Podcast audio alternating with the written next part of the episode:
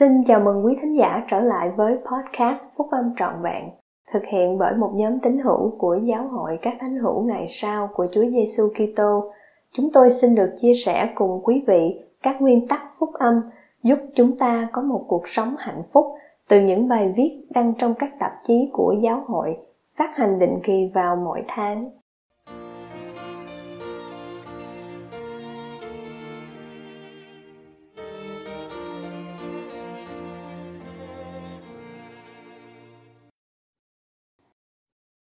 Đây là bài nói chuyện của chị Marie Cook, đệ nhất cố vấn trong Chủ tịch đoàn Trung ương Hội Thiếu Nữ trong Đại hội Trung ương của Giáo hội các Thánh hữu ngày sau của Chúa Giêsu Kitô vào tháng 10 năm 2010, làm gương cho các tín đồ.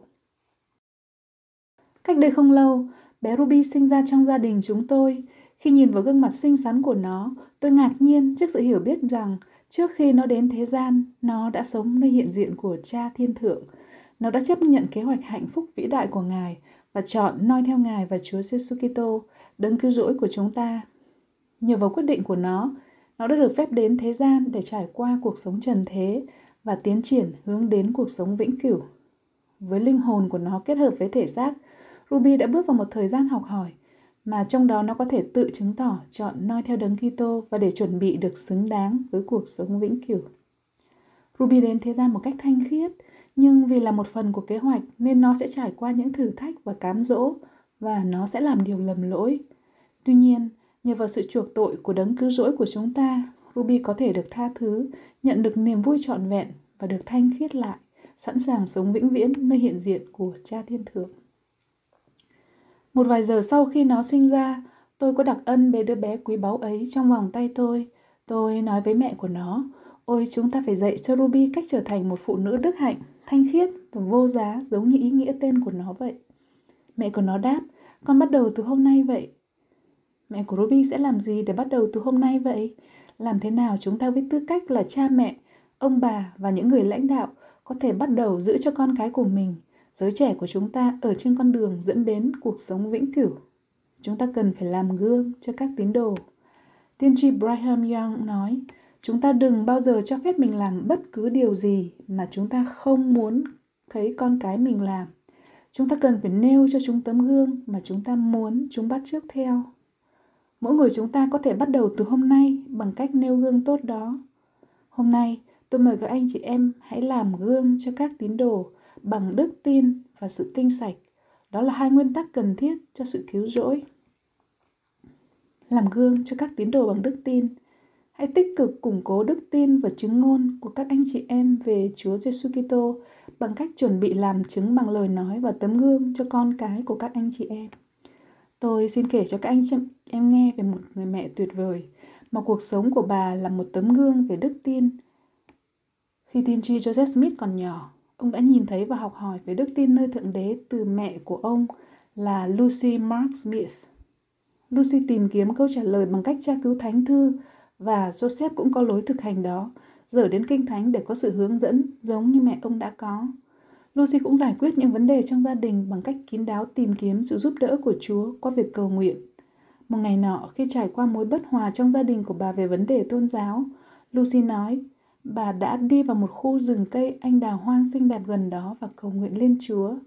Lucy cũng cầu nguyện với đức tin lớn lao khi gặp vấn đề về sức khỏe nghiêm trọng của cá nhân khi Joseph gần mất cái chân của ông vì viêm xương tủy và khi chị của Joseph là Sophronia gần chết vì sốt thương hàn. Lucy đã viết như sau về căn bệnh của Sophronia. Tôi nhìn con tôi, chồng tôi và tôi nắm chặt tay nhau quỳ xuống cạnh bên giường và dâng mối buồn phiền và lời khẩn nài lên Chúa. Sophronia đã được sống. Tôi tin rằng con cái của Lucy thường thấy bà cầu nguyện với đức tin và nhận được sự đáp ứng cho những lời cầu nguyện đó. Lucy cầu nguyện trong đức tin để có được sự hướng dẫn và Joseph cũng đi vào khu rừng cây nơi ông đã cầu nguyện với đức tin tìm kiếm sự đáp ứng từ Chúa như mẹ ông đã làm. Giống như Lucy, chúng ta cần phải cho con cái và giới trẻ của mình thấy cách củng cố đức tin và chứng ngôn về Chúa Giêsu Kitô bằng cách củng cố đức tin và chứng ngôn của mình qua việc học thánh thư và qua việc cầu nguyện riêng cũng như chung với chúng. Không giống như Lucy Smith, Ngày nay chúng ta được ban phước để có nhiều thứ hơn là kinh thánh. chúng ta có các thánh thư ngày sau và những lời của các vị tiên tri ngày sau của mình để hướng dẫn chúng ta một cách an toàn trên con đường dẫn đến cuộc sống vĩnh cửu. Từ sách Mặc Môn, chúng ta biết về những người ở trên con đường, tay luôn giữ chặt thanh sắt so sánh với lời của Thượng Đế. Trên thế gian này vì có quá nhiều cám dỗ nên có thể rất khó để giữ chặt vì Satan trong những cách thức quỷ quyệt của nó cố gắng lôi kéo chúng ta ra khỏi đường lối của Thượng Đế. Nếu chỉ có một tay bám vào thanh sắt và tay kia thì nắm thế gian, thì chúng ta đặt con cái và giới trẻ của chúng ta vào cơ nguy đánh mất cơ hội của chúng trên con đường. Nếu tấm gương của chúng ta đầy rắc rối, thì như những lời của Jacob, chúng ta làm mất sự tin tưởng của con cái mình vì chúng ta nêu gương xấu. Thưa các bậc cha mẹ, ông bà và các vị lãnh đạo, sứ điệp của các anh chị em phải rõ ràng. Sự rõ ràng chỉ có thể có được từ việc cả hai tay bám chặt thanh sắt và tự sống theo các lẽ thật trong thánh thư và những lời của các vị tiên tri ngày sau. Các anh chị em có thể không nuôi nấng một vị tiên tri như Lucy, nhưng các anh chị em chắc chắn nuôi nấng những người lãnh đạo trong tương lai và hành động của các anh chị em hiển nhiên liên kết đức tin với con cái mình.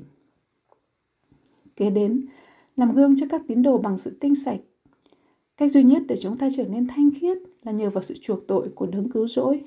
Đối với mỗi người chúng ta, tiến trình trở nên thanh khiết bắt đầu với đức tin, sự hối cải và giao ước đầu tiên của mình là phép bắp tên. Để giúp cho con cái chúng ta sống theo giao ước bắp tên của chúng, anh cả Robert Holmes khuyên chúng ta giảng dạy chúng ngay giây phút chúng bước ra khỏi nước bắp tên. Chúng bước ra khỏi thế gian và bước vào vương quốc của Thượng Đế. Qua giao ước, chúng đồng ý tuân theo các lệnh truyền của Ngài. Các giao ước đặt chúng ta dưới một bổn phận mạnh mẽ để tôn trọng những cam kết của chúng ta với Thượng Đế. Để tuân giữ các giao ước của mình, chúng ta cần phải từ bỏ những sinh hoạt hoặc sở thích mà ngăn cản chúng ta tôn trọng các giao ước đó. Sách cho sức mạnh của giới trẻ là một công cụ kỳ diệu để giúp giới trẻ hiểu bổn phận thiêng liêng của việc thiết lập giao ước này và các phước lành về sự thanh khiết có được từ việc tuân giữ giao ước. Sách chứa đựng những lời của các vị tiên tri ngày sau, thanh sắt mà sẽ hướng dẫn họ một cách an toàn, dọc theo con đường thẳng và hẹp, xoay họ khỏi cảm bẫy của sa tăng và có thể làm trì hoãn sự tiến triển của họ. Trong quyển sách này, các anh chị em cũng sẽ thấy được nhiều phước lành đến từ sự vâng lời và tìm kiếm điều gì đạo đức và đáng yêu chuộng. Thưa các bậc cha mẹ, hãy tìm kiếm được một quyển sách nhỏ này và đọc nó thường xuyên. Hãy tự mình sống theo các tiêu chuẩn đạo đức. Hãy có những cuộc chuyện trò chín chắn về phúc âm với giới trẻ và sẽ giúp cho họ phát triển ước muốn của họ để sống theo, cũng như tự mình khám phá ý nghĩa và mục đích của các tiêu chuẩn đạo đức.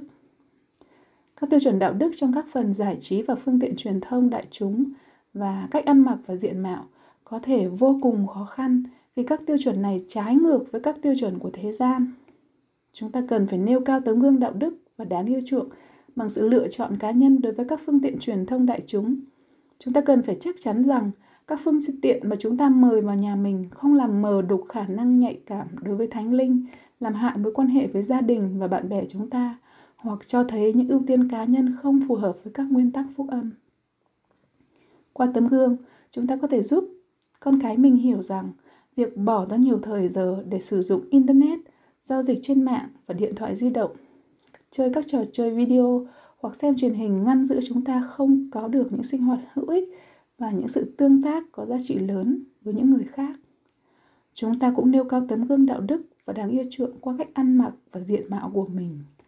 Là dân giao ước, chúng ta có trách nhiệm chăm sóc, bảo vệ và khoác lên thân thể mình quần áo thích hợp. Chúng ta cần phải giúp cho con cái và giới trẻ của mình hiểu rằng chúng ta kính trọng thể xác của mình như là đền thờ và là ân tứ từ Thượng Đế. Chúng ta nêu gương bằng cách từ chối không mua hoặc mặc quần áo không trang nhã, quá chật, quá mỏng hoặc hở hang về bất cứ phương diện nào khác. Những người tuân giữ giao ước cố gắng vâng lời bất cứ lúc nào và bất cứ nơi đâu vì tình yêu mến của họ đối với Thượng Đế và các phước lành được hứa của Ngài. Một buổi chiều nọ, trong khi đi tản bộ với chồng tôi, chúng tôi đi ngang qua một buổi tiệc cưới đang tiến hành ngoài trời. Chúng tôi không biết những người này, tuy nhiên, ngay tức khắc chúng tôi cảm thấy một ấn tượng về Đức Hạnh. Họ chọn âm nhạc và cách ăn mặc thật đáng yêu chuộng. Chiếc áo cưới cô dâu đẹp rực rỡ thì chắc chắn là trang nhã cũng như áo của các cô phù dâu. Gia đình này đã không chọn pha lẫn cách thức của thế gian với vẻ thiêng liêng của ngày đó. Giờ đây, tôi xin được ngỏ lời cùng giới trẻ tuyệt vời của giáo hội chúng ta. Xin cảm ơn về tấm gương ngay chính của các em đối với bạn bè, giảng viên, những người lãnh đạo và gia đình. Tôi biết rằng có nhiều em là người duy nhất trong gia đình là tín hữu của giáo hội, thậm chí các em còn đi nhà thờ một mình nữa. Tôi có lời khen các em về sự cam kết và tấm gương ngay chính của các em. Hãy kiên nhẫn và tiếp tục sống ngay chính. Có nhiều người có thể giúp các em. Chủ tịch Thomas S. Monson nói, ngay cả một gia đình gương mẫu cũng có thể sử dụng tất cả sự giúp đỡ và hỗ trợ mà họ có thể có được từ những người tốt và quan tâm thật sự. Hãy tìm kiếm trong tiểu giáo khu và giáo khu của các em những người lãnh đạo và bạn bè đang làm gương cho các tín đồ và học theo họ. Khi còn là thiếu nữ, tôi đã nhận ra việc làm gương cho các tín đồ. Ngoài cha mẹ tôi, còn có tấm gương của cô Karma Cutler của tôi nữa. Tôi còn nhớ rất rõ cô đã nói chuyện tại một buổi sinh hoạt đêm nói về các tiêu chuẩn đạo đức khi tôi 16 tuổi. Cô tôi đã giảng dạy về tầm quan trọng của việc sống trinh khiết và xứng đáng cho lễ hôn phối đền thờ. Tôi đã vô cùng cảm động bởi chứng ngôn của cô tôi.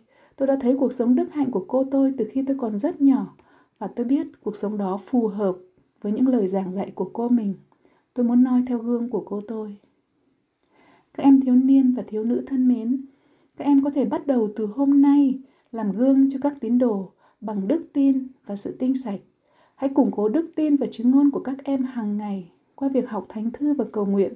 Hãy tuân giữ giao ước báp tên của các em mà sẽ giữ cho các em được thanh khiết và xứng đáng với sự hướng dẫn của Đức Thánh Linh. Các em có thể bắt đầu từ hôm nay để làm gương cho những người khác noi theo. Các em đâu biết được, các em có thể là tấm gương mà bé Ruby sẽ cần đến một ngày nào đó. Còn bây giờ, Ruby đang có một bắt đầu tuyệt diệu trên con đường dẫn đến cuộc sống vĩnh cửu. Cha mẹ của nó đang nêu gương ngay chính trong nhà của nó. Mỗi ngày bắt đầu với một quyết tâm làm gương cho các tín đồ. Hy vọng là khi sử dụng quyền tự quyết của mình, Ruby sẽ chọn để noi theo. Tôi biết ơn về kế hoạch hạnh phúc và tôi làm chứng rằng đó là cách duy nhất để Ruby và mỗi người chúng ta có thể được thanh khiết và sống lại vĩnh viễn nơi hiện diện của Cha Thiên Thượng. Cầu xin cho mỗi người chúng ta bắt đầu điều đó từ ngày hôm nay. Trong tôn danh của Chúa Giêsu Kitô. Amen.